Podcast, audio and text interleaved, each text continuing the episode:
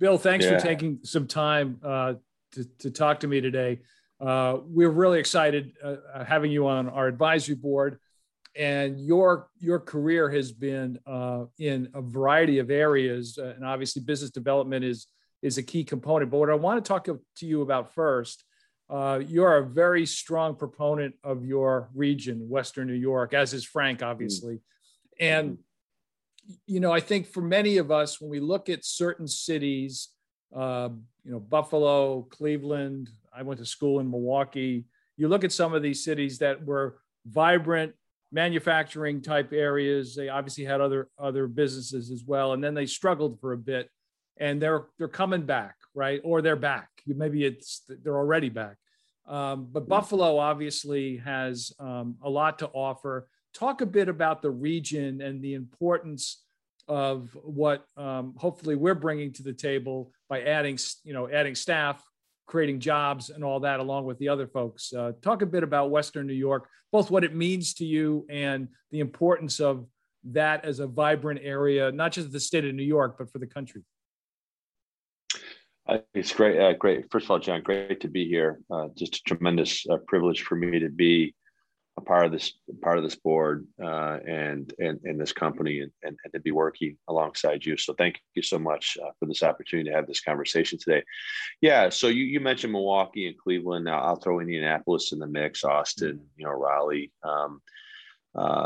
These were, cities that I think have really leveraged tech and tech-enabled businesses to really kind of turn around their ecosystems, their entrepreneurial ecosystems. And, just focusing specifically on Cleveland, because I know that's kind of where AML is based. I would say they're probably 10 years ahead of Buffalo, quite frankly, but we're really accelerating efforts to catch up. And I've been intimately involved, as you know, and as Frank knows, I had the great fortune of building a wonderful medical device company here in Western New York, based in Buffalo, New York, and got to really appreciate just the uniqueness, the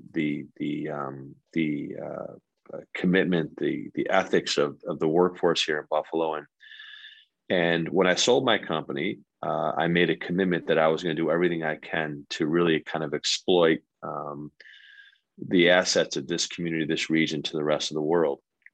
And there are a number of things that I've done, but one of the things that I'm most proud of is I'm one of the founders of 43 North, which is the world's largest business plan competition. And it was established initially to essentially kind of put Buffalo on the map, as a great place to come and start a business. And, there's all sorts of reasons why, very similar to Cleveland, really good people, hardworking people, great infrastructure, great bones. You got access to natural resources like fresh water, four seasons, all the wonderful things about Buffalo, about Cleveland obviously exist in Buffalo. So as it turns out, the initial thrust behind 43 North was to really just kind of open up the world to Buffalo, but it's been much more than that. And we've brought, dozens and dozens of very successful startup tech companies to Buffalo. They're building their companies. Now we had our first unicorn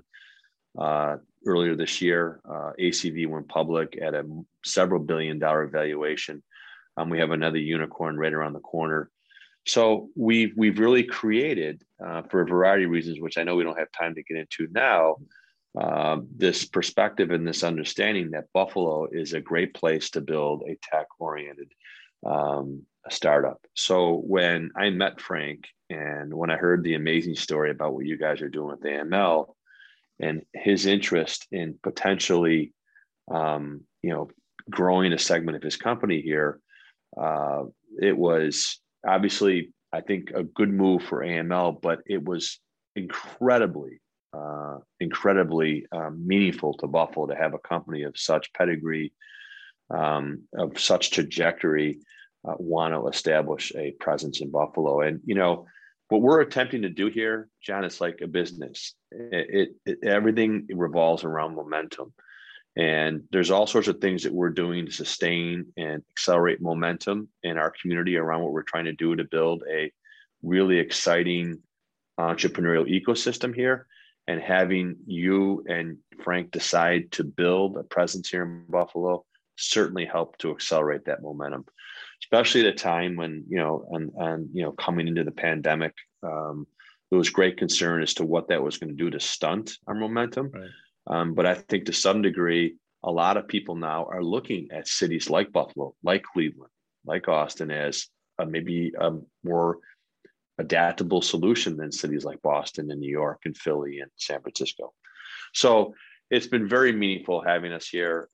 It's been a very, very important piece of what we're trying to build, and it couldn't have come at a better time. You know, as one of the leaders of the movement to show the world that Buffalo has value, what are some of the challenges? Because obviously business they look for staffing, what's the education system like? Sure. What have previous businesses been? If they have failed, why? So what have been the challenges to attract people to Buffalo? And not going to be facetious, obviously the weather is something that all these northern cities address and they thrive, that's fine. But outside of those sort of considerations, what are the challenges that you faced and are facing to attract businesses that you obviously have been able to do thus far?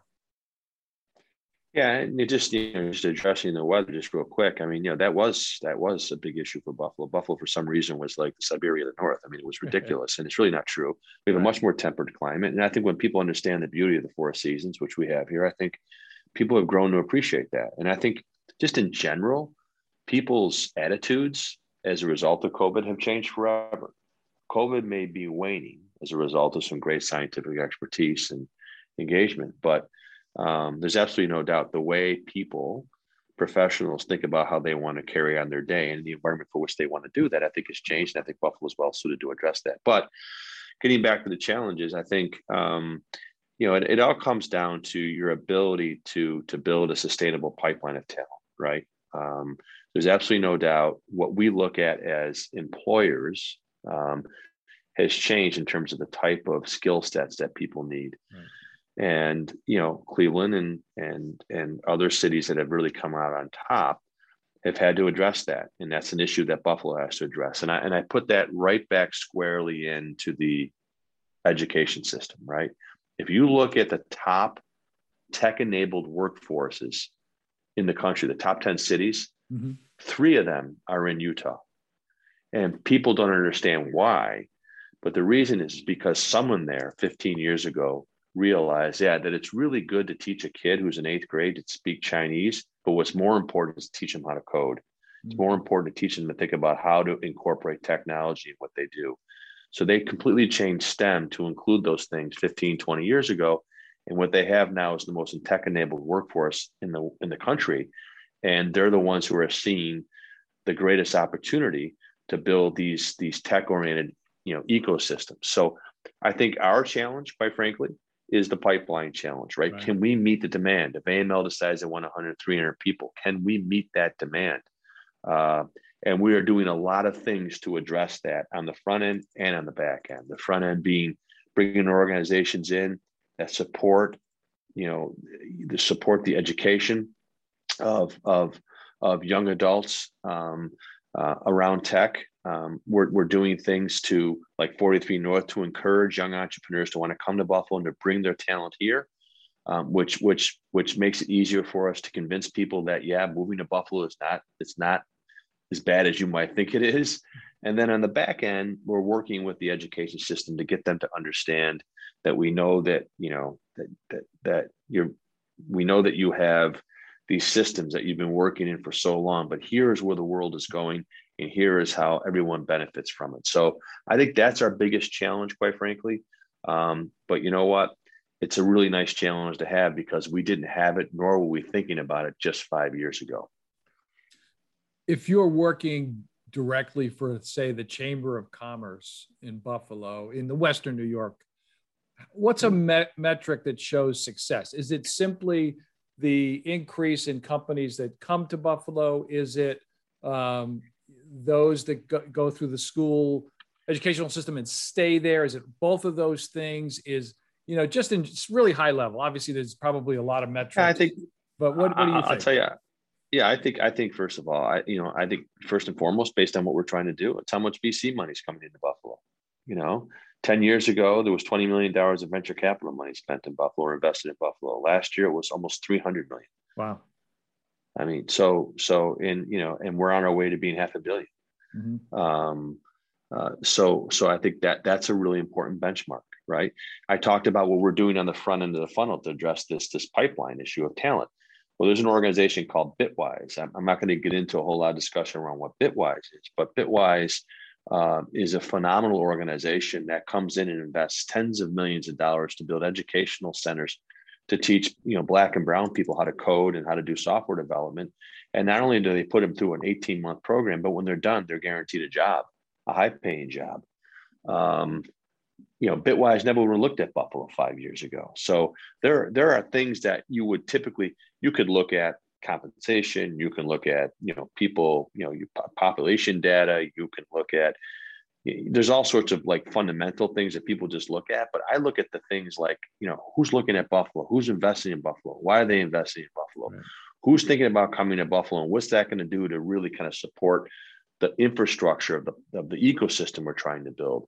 So I look at it a little bit different than a typical chamber would look at it, but I think at some point the chamber is going to come around and see it the way we see it. So those are the things that I look at, and those are the things I encourage the people who are responsible for selling Buffalo professionally should think about. No, that's great. That sounds like very logical. A couple more questions. What drew you to RightSource? You're on a lot of boards. You're doing a lot. You got your hands in a lot of pies, as it were. So you're doing a lot for the region, as we already stipulated. What drew you to give us some of your time here at AML RightSource? So you know, I'm any tech company, or any company for that matter, that's interested in coming into Buffalo, because of my profile in the community, at some point I always have the opportunity to meet leadership when they're thinking about making that really hard and important decision about what and where to grow their business, whether it's a primary location or a secondary location. I got to meet Frank. I got to understand his business. And I was just so impressed with him and with his vision for the company. Obviously, what you guys do and what you provide to your customers is so critically important. And it evolves and it changes almost like daily in terms of what their needs are and the challenges associated with what you guys do. I was fascinated by the business, and had the opportunity to play a role in introducing Frank to the developers who are leading kind of this effort to build a very expansive tech hub in the downtown corridor of Buffalo. And one thing led to another, and a lot of different conversations about my skill set, my experience, that seemed to be a really good fit with Frank. And next thing I know, I'm talking to you and I'm on your board. So it wasn't something that I expected to happen, but it's something that I'm extraordinarily grateful that it did, because I've really enjoyed getting to know Frank and his team and getting to know you and the board. And yeah, I mean, it was nothing more than that, really. The tech enablement is an add-on we've done in the past half a year with a number of companies that are now part of the AML RightSource world. So that leads me to a broader question. We are obviously still navigating the pandemic that you alluded to up front, and you know, God, we're all praying that the variant doesn't put us back behind the eight ball, as they say. But people going back to work.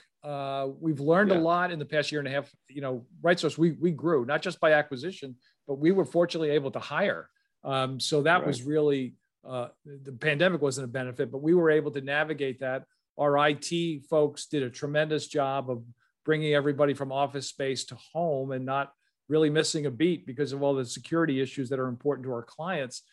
What have we learned high level from the pandemic, and what do you envision? You're involved in so many different companies.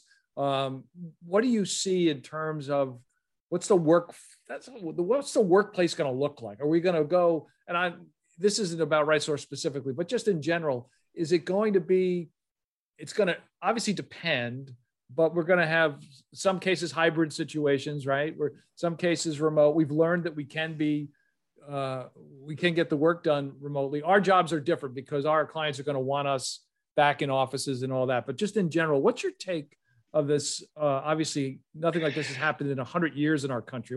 What's your takeaway from the past year and a half? Well, I think first of all, just in general, the way we address situations like this going forward in the future, I think we've learned a lot of hard lessons about how you need to manage through something like this, just clinically and scientifically. But looking at it, from our world as business professionals, I think first of all, the pandemic has changed the way we are on the waning ends of this thing. There's no doubt about it. I'm not at all worried about this current variant. As long as we can continue to get people vaccinated, right. It's more than effective in keeping people safe, or at least keeping people out of the hospital. Yep. And as you know, all viruses ultimately, they fizzle out, and this will be nothing more than like the common cold a couple of years from now. But here's how I look at it. I think consumer behaviors have changed forever, right? I think the way people live their lives, the way that people prioritize things, there will be, forever impacts as a result of this. And we're not here to talk about that, but I think, when I look at it, how it's going to impact the workforce and people's desire to want to get back and engage. There are certain stressors when you have to go to work every day and have to go to an office. There are also stressors when you have to work from home. Sure. And I don't think we understand those enough yet, but I do think they exist. And I think there are studies out there now. I know the Harvard Business Review has done some studies where, the majority of people find it a more stressful environment to be working from home than they do to be working in the environment. So I think those things will continue to play out.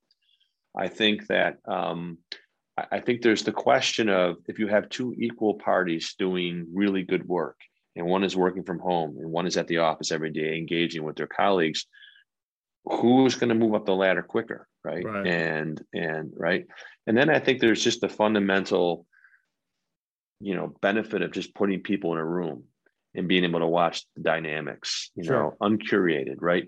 The problem that I have with social media and the problem that I have with all this is people have an opportunity to kind of curate reality, right? And mm-hmm. I think that is going to become part of how people manifest themselves professionally. You and I, as professionals, make decisions based on a lot of things when we decide to advance people or to bring people into our world professionally. And a lot of that is based on personal interaction, and I think when you think about the qualities of that interaction and what happens, I think ultimately that's going to end up carrying the day. And I think we'll get back to some semblance of normalcy. I think I look at it a little bit differently that, like you said, John, to me, I don't know if it was earlier today or in a previous conversation, we were already going in this direction. Right. We were identifying and working into our worlds the fact that some people were going to be working remotely, and that was okay. I think we're going to come back to that in the next 12 to 18 months. I really do. So last question. You've had, obviously, continue to have an interesting life, great family and all that. But one of the things I'm curious about, I think the staff would like to hear a little bit about your rowing background. You're currently a trustee at the Westside Rowing Club, but you have a background in that. Tell us a little bit about your career in rowing. So I was, my parents are musicians. So I grew up playing the piano. I wasn't very athletic. My neighbor, who I admired, big, strong, strapping guy. He was just, playing the high school football team. He was a great rower.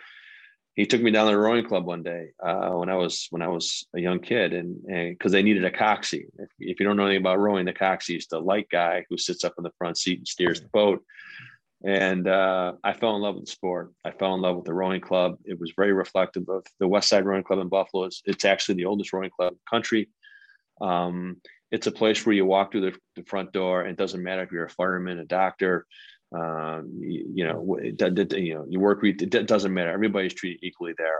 I immediately felt comfortable there, and I just took a liking to the sport. And I was one of these kids who kind of grew a little bit later in life and became an oarsman and a lightweight oarsman and had a wonderful career. I won a number of national championships, and now, just like, you know, I give back to my community, you know, in my entrepreneurial pursuits for the rowing club, I can't give enough time. It's an organization that I'm very passionate about.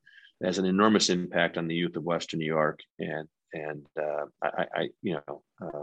it's had a huge impact in my life. You know, rowing is the ultimate team sport. Sure. And I think that's, you know, outside of the amazing lessons that my parents taught me about empathy and generosity and deference, you know, that sport teaches all those things too. You can't go fast if not everybody in the boat is on the same page. So